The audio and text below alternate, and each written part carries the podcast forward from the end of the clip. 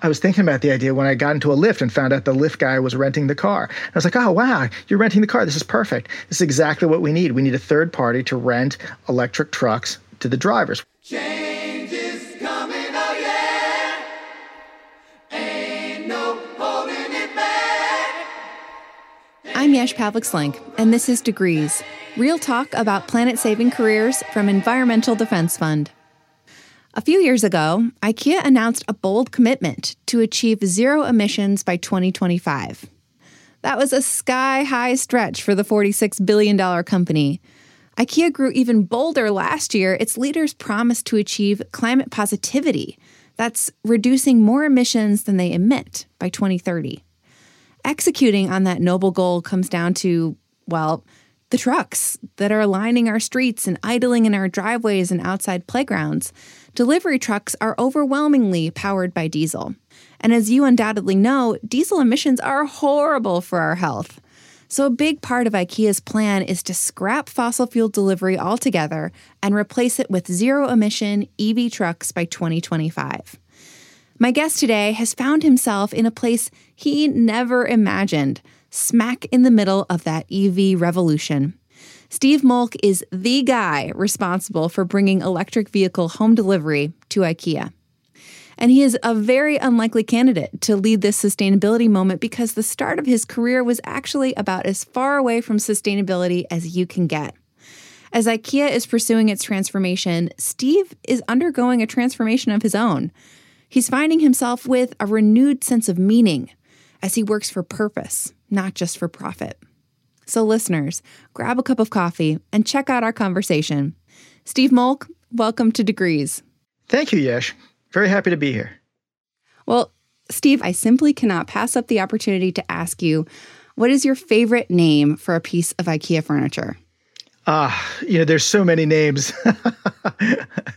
uh, I like the Klippan and, and things like that. But uh, I have to say, the Urban, which was a kind of a plastic chair, because the name of our company was Urban Express originally. And so when we saw the Urban chair, it's uh, close to my heart.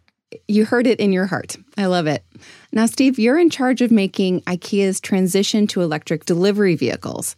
And I want to dig way deeper into that in a moment, but I'm guessing that when you were a little boy, that is not what you imagined you would do when you grew up. What path led you to where you are today?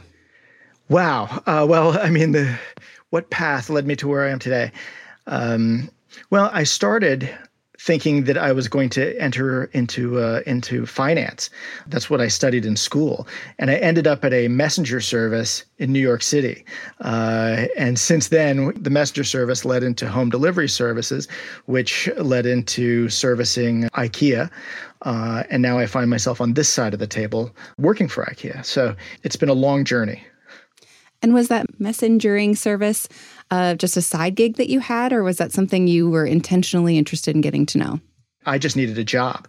You know, when you get out of school uh, and you're looking for a job, you're just uh, applying way you can. And then uh, this happened to pop up. Actually, my roommate and I applied for the same job, and he got the job. Uh, and it was only about a month or two later when they said they needed a, a second person, and then I was brought on. Amazing. Is, is this one of those famed New York City messengering? I can't get that word right. Uh, were you part of the insane culture where you all have tattoos and, and that's that's part of the image? I don't have any tattoos, but uh, but certainly my boss did, and uh, my bosses did, and it was probably everything you think a New York City messenger service is going to be in the 1990s. So it was it was crazy, and it was dirty, and it was fast, and it was exciting. It was all of those things. My body just hurts thinking about it. Well, Steve kind of fell in love with it. Plus, he has a big entrepreneurial side. And eventually, he partnered with some colleagues and started that delivery service company Steve mentioned earlier, Urban Express. So you start your own home delivery service. You're coming into understanding the business. What what is that like? Is is thriving in the home delivery field something that you learn on the job, or are there skills that you already had that you brought with you? Maybe it's education, maybe it was that experience of that first job out of college that really prepared you to think in a way that would make you a successful owner of a business like that? Well, if you're owning a business, I think the finance background does help, right? Because uh, you do have to understand the numbers and you have payroll and you have to understand the cost of your delivery and what it costs to get that delivery done. My boss uh, my, at the messenger service uh, was extremely demanding. Uh, ex- we worked super long hours, uh, slept in the office sometimes. I mean, it was a, a, very heady time. And when you're doing deliveries in 30 minutes in New York City from beginning to end, it puts you in a certain mindset. So actually, when we were contemplating getting into home delivery for the first time for IKEA, by the way. We were bidding on on this IKEA work and we were thinking, wow, you know, we do deliveries in 30 minutes. I mean, how tough can this be? Right? It's home delivery. You've got a four hour window. I mean, that seems like, you know, should be like shooting fish in a barrel. But uh, it's obviously a lot more difficult than that. There are a lot of moving parts, arranging appointments with customers and then meeting those appointments and then routing deliveries and loadouts and everything else. And then if any one of those things goes wrong along the path it's like a slow moving train wreck. You can never you can never seem to get back ahead of it. But we learned on the job. So to answer your question it was definitely a, an on the job kind of thing. But we had the sense of urgency that we needed and we had the people that were committed to it that we needed. And so i think that's what made us good at the job. That's making me think of something I heard a, a postal worker talk about during this last USPS backup during the Christmas 2020 holiday season, uh, they said something like the process of the mail is like a sewer system. If something backs up, the whole system blows. So no matter what, you have to keep it all moving, even if yes. it's sending something from New Jersey to New York, but it has to go to Florida and Texas first. Absolutely. I mean, like I said, it's hard to to dig yourself out of a hole in home delivery once you start, you know, getting backed up and getting behind. So yeah, you have to stay ahead of it. But what we did bring was kind of this very yes we can attitude. We did all of our business off the cuff, uh, and so when they said, "Hey, can you do this?" Yes, sure, we could do that. How much is it going to cost? Fifty dollars. Or you know, we just throw out pricing because you have to know your business that well in order to be able to do it properly. I well, suppose. and it sounds like with a, a, yes, we can, we can make that happen attitude, you probably don't have a lot of time to consider the environmental impact that you're making. No, I mean, we actually have very little control over the drivers in that case. Like most home delivery companies, we don't own vehicles and we didn't hire drivers. You utilize independent contractor drivers as you need them.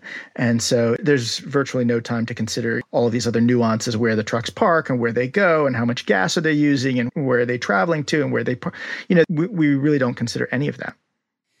Steve got really, really good at making this messy tangle of a business work and work profitably. Over the years, Urban Express grew. It changed its name, and it reached more than $120 million in annual sales. Ultimately, as CEO, Steve sold the company, and he stayed on with the new owner, XPO Logistics, for a couple of years. And then he would begin a whole new phase of his life and career. IKEA's ambitious sustainability goals meant it needed to move to clean energy. Electric vehicle delivery would be a critical piece of that puzzle but how?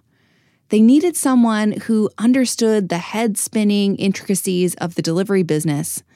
Could Steve, who at the time knew nothing about sustainability, be their guy? It turns out the answer was yes, and in 2019, he joined IKEA to shepherd their EV revolution. Tell me about that change. What drew you to uh, make sort of a neck breaking shift in your in your work uh, while drawing on these logistics skills that you had? Well, so IKEA was one of our first home delivery customers. I've been working with IKEA as a vendor for 15 years. So, in some ways, it was an easy transition because I knew most of the people and I was familiar with IKEA's philosophy and their way of doing business and their procedures and things like this transitioning to this job, uh, I did learn a lot more about their sustainability goals and how pervasive they are, uh, which actually was kind of surprising because everybody hears about IKEA's sustainability goals, but when you're on the inside, you realize that it affects really every aspect of the business from HR to, you know, do we have to print that? Can we do that electronically? Can we do this in a more sustainable way? Can we limit travel? And all of these other things that kind of come into it. You don't have to be part of sustainability to be you know, part of sustainability. Uh, in fact, my role, even today, I report up through our customer fulfillment group not directly to the sustainability folks. I have a sustainability goal and I work closely with the sustainability folks, but I don't necessarily report to them. So at, at IKEA, sustainability is pervasive. I have to say, when I work with up and coming professionals or transitioning professionals who are wanting to get into sustainability as a career, that's not always the case. In fact, I think what you've just described as sustainability being ingrained in every department at IKEA is really rare. Um, that's the goal, certainly, for yeah. a lot of companies and programs like Climate Corps that I work on and work that we do at EDF aims to advance companies to get there. But I, I think where you are at IKEA is very unique. Yeah, I, I, think so too. I think most companies are profit driven, and that becomes priority number one. I mean, don't get me wrong, everybody wants to make a profit, but sustainability is definitely in the DNA at IKEA. And it's really the way it should be. I'm wondering how it feels to go from this mainstream career to a more purpose driven career. You know, you uh, you built your own home delivery service from scratch. It was very successful you move to IKEA, and suddenly you find yourself at the middle of a groundbreaking environmental transition. What does it feel like to be there? How has the journey been along the way? I mean, it feels fantastic. It feels refreshing, right? Because I think for for most people, including myself, for most of my life, we've just been pursuing the dollar, trying to make a living, and then trying to make a profitable company, and then trying to, you know, keep the lights on and and pursue sales, and you know, it's a grind. And um, this job, like you say, is is very purpose driven. It's a different type of objective. Yes, you know, costs are always important at IKEA, but our main goal is really to get this done, right? To electrify our home delivery fleet. And so, it's uh, it's refreshing to have something to uh, pursue other than just making a profit. Well, you said earlier, and it sounds like this is probably the answer for every step in your career, you've been learning on the job.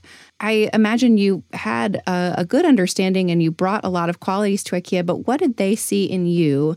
that really interested them for this specific role of bringing EVs to their home delivery fleets?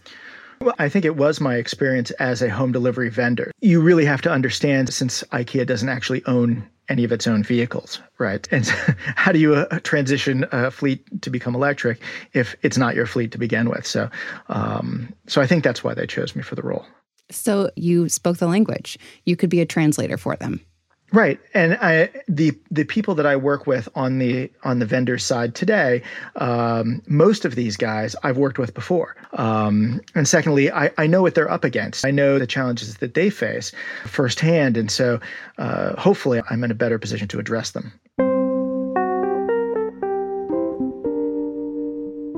Last year, IKEA made news when it set a goal of being climate positive by 2025. What does climate positivity mean, as in what you need to do between now and 2025, which is right around the corner, when it comes to home delivery fleets and transitioning them to EVs?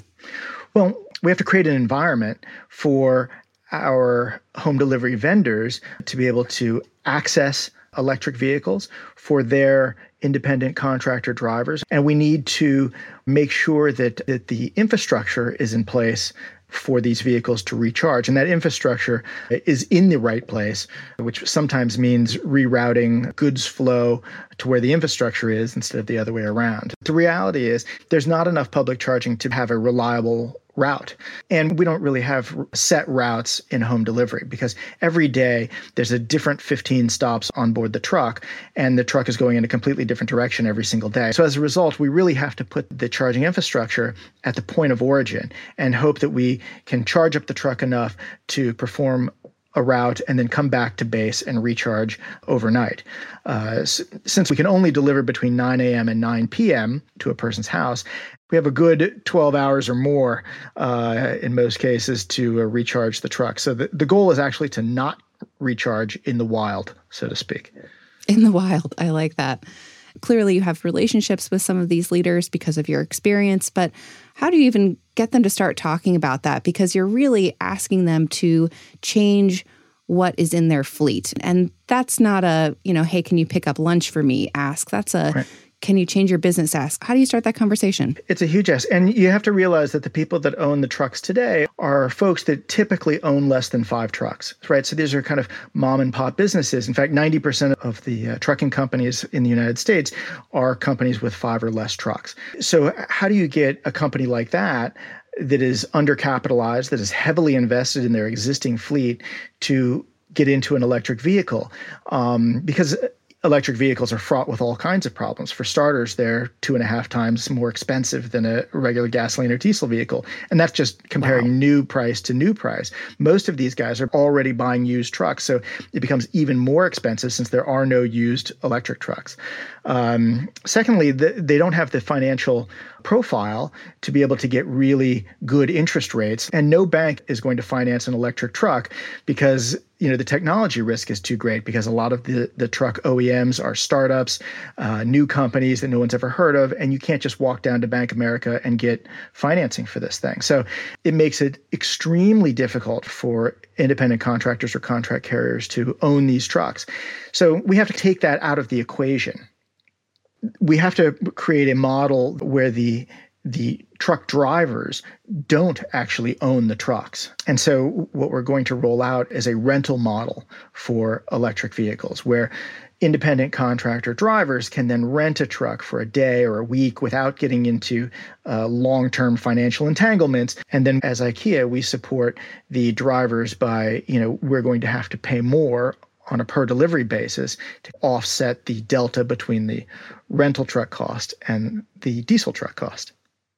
So, does it sort of sound like a a Lyft or an Uber type model where the driver is renting one of the nice cars from some third party fleet? Is it is that sort of a an equivalent? That is exactly the equivalent. In fact, I was thinking about the idea when I got into a Lyft and found out the Lyft guy was renting the car. I was like, oh, sure. oh, wow, you're renting the car. This is perfect. This is exactly what we need. We need a third party to rent electric trucks to the drivers, which is which is what we're doing. This can't be an IKEA only situation. I feel like you probably have peers at other competitors who are experiencing the same types of challenges and trying to problem solve in similar ways.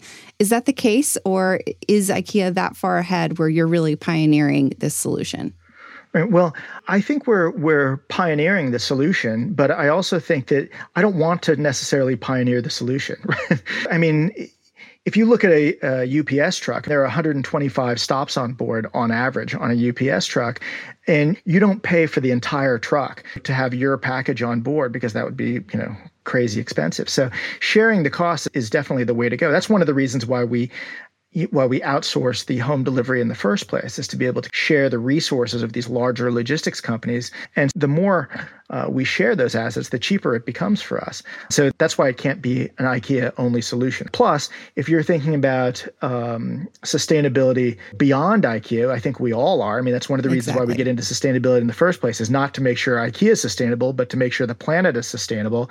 And so you know it can't just be for us. It has to be you know it has to be a solution that can be rolled out and can be scaled up greater than us if we want to actually make a dent in this climate change fiasco well, and that's sort of the delicate line any sustainability professional has to walk, right? They need to keep the competitive mindset of working for a company and serving the the bottom line of that company, but we're also on team planet Earth and and need to be sharing these solutions and working together uh, toward scalable impact.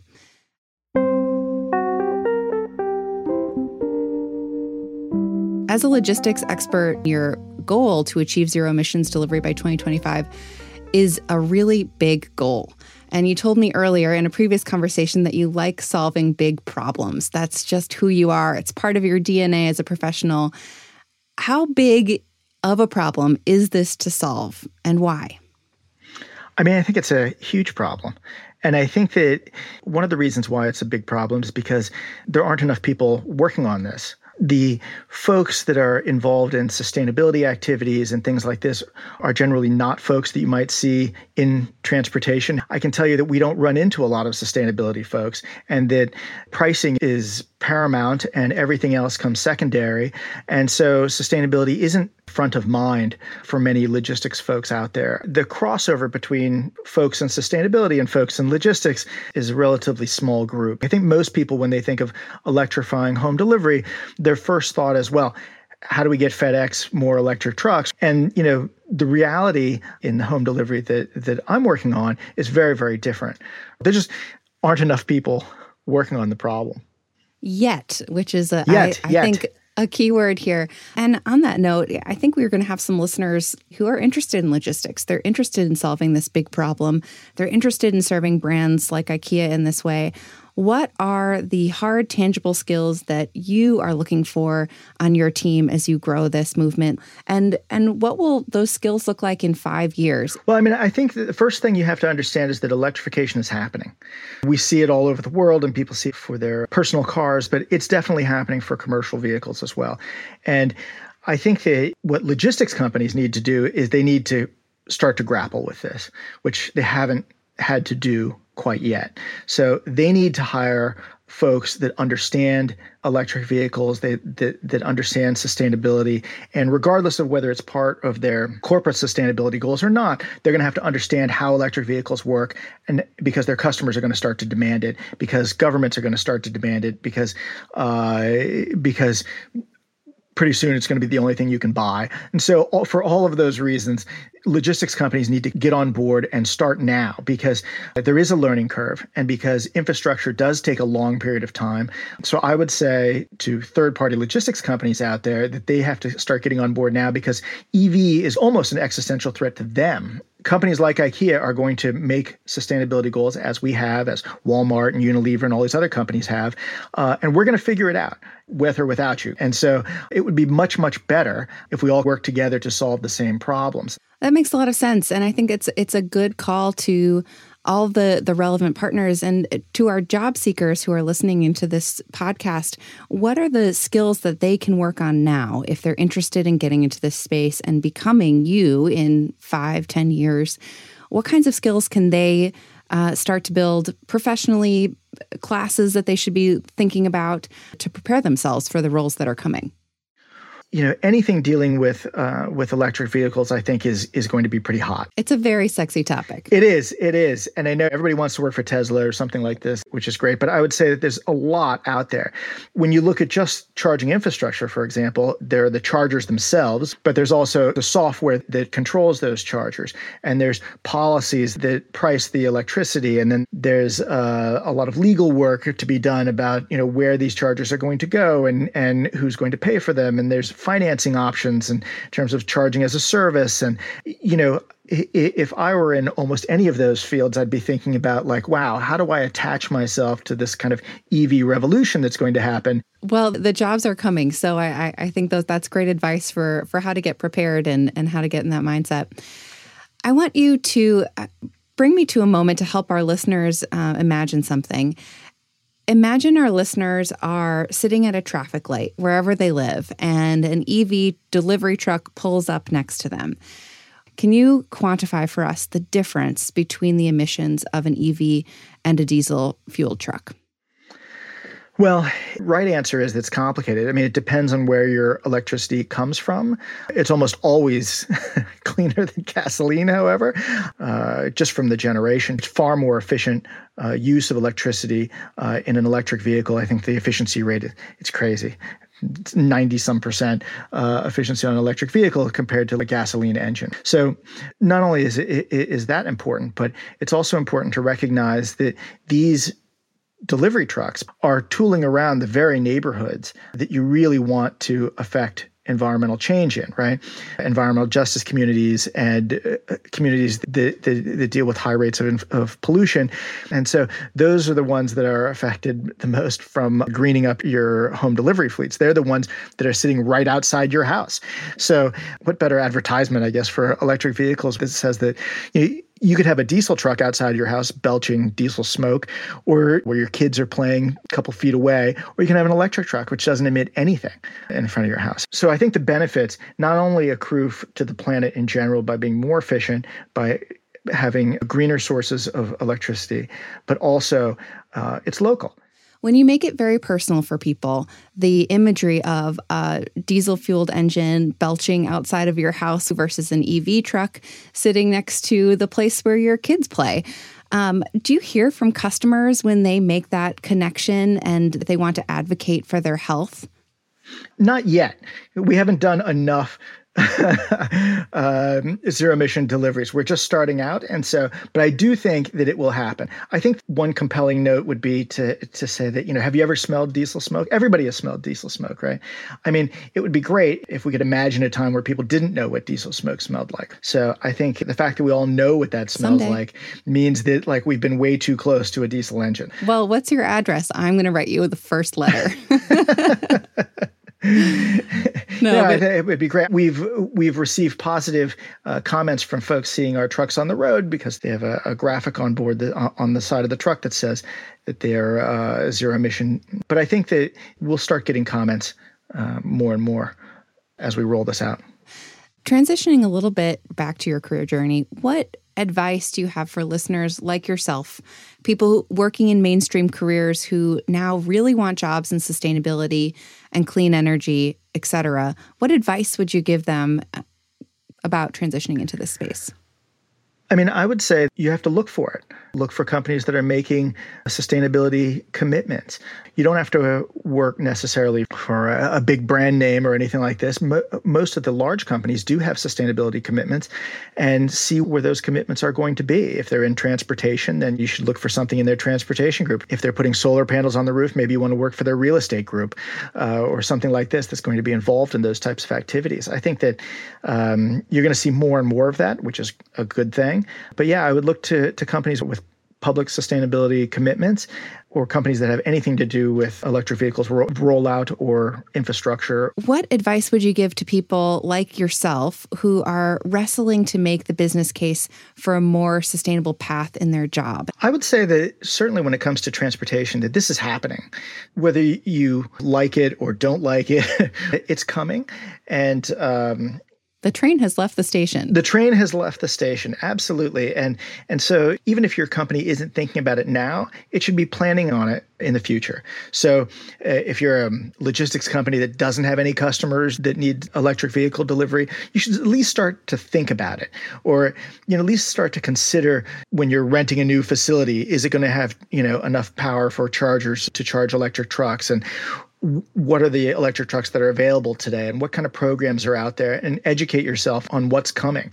Even if you're working for a company that doesn't have sustainability goals i think it's important to understand that the customers are going to demand more and more from the companies that they patronize to live up to these sustainability goals. It just makes good business sense that you think about them regardless of what you might think of sustainability in general Well, it's a pretty strong case to make that the train has already left the station. I mean, it, it's coming, so you better get on board. Yeah, I mean, look around the world. China has already banned diesel and gasoline from uh, many of the city centers. Uh, Europe's going to do the same thing. They've got targets in place already. The UK is going to ban gasoline car sales here pretty soon. So you can see what's happening and it'll come here too.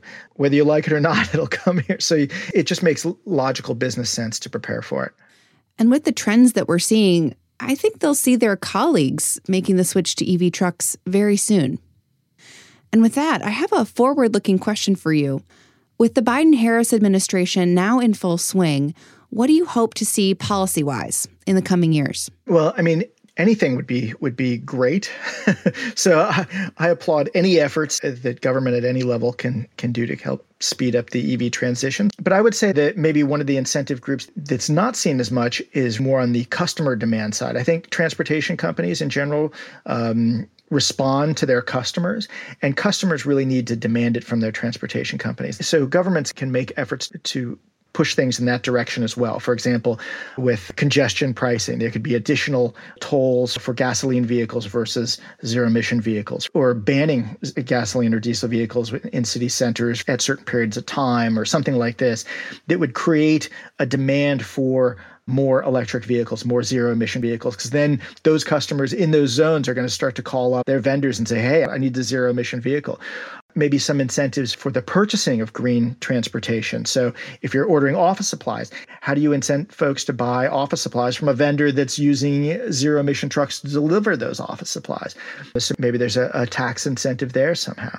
And I also would say that the transportation vendors themselves need to address the market of people that want to buy zero emission transport. So, you know, when you're purchasing an item from whatever uh, from your online store that you have the option to select zero emission transport off the menu of transportation options. Uh, maybe it costs a dollar or two more, but that market has not been addressed yet by the transportation vendors today. I can't go to wherever I shop and then and choose to pay a couple bucks more to get that done. And I think that's a premium product that a lot of people would sign up for myself included, um, especially in, in the context that we continue to live in uh, while we're relatively quarantined and in lockdown and for the foreseeable future until we're all vaccinated and life can return, we're going to be shopping online more. And that's going to mean more deliveries and that's yes. going to mean more emissions. And for an environmentalist like me who does all of the local shopping that I possibly can, and really tries to keep my emissions low in general, I would be happy to help offset some of that environmental cost of my purchase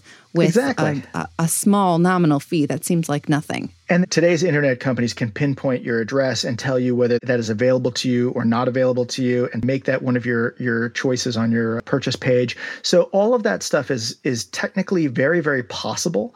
It's just not happening right now. And I think that that's just a huge missed opportunity. Everybody that I've talked to, like yourself, says they're willing to pay more. I'm willing to pay more. We're all willing to pay more um, if someone would just offer the service. So I'm waiting for someone to offer the service.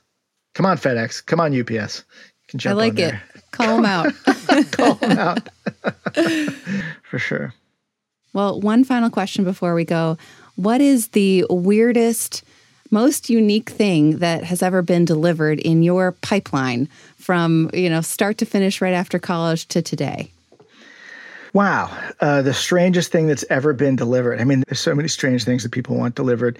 Um, but I would say things like flagpoles, very difficult to deliver. What kind of box do you get for that? it, it's it's it's extremely difficult. Uh, other things like specialty cupcakes across town on a on a bicycle, I think would be extremely difficult. Something uh, a nightmare is made the, of. Yeah, total nightmare. So there, there, there, there's plenty of stuff like that. Uh, that, w- that will deliver. So that's yeah. great. Well, Steve Moelk, thank you for joining me on Degrees.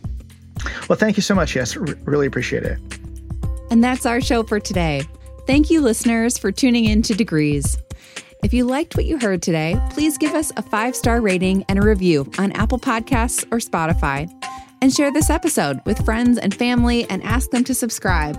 Also, visit our website, degreespodcast.org, where we've posted our favorite sustainability job boards. And talk to me. I'm on Twitter at Yesh Says. Tune in next week when I speak with Adam Heltzer. He actually left the do gooder not for profit world to take an ESG job with private equity so that he could make a bigger impact in the fight against climate change. Degrees is presented by Environmental Defense Fund. Our producers are Rick Falou and Amy Morse. Our executive producer is Christina Mestre. Our production company is Podcast Allies with Elaine Appleton Grant and Lindsay O'Connor engineering by Matthew Simonson, and theme music by Lake Street Dive. I'm your host, Yesh Pavlik Slenk. Stay fired up, y'all. Change is coming, oh yeah. Hey.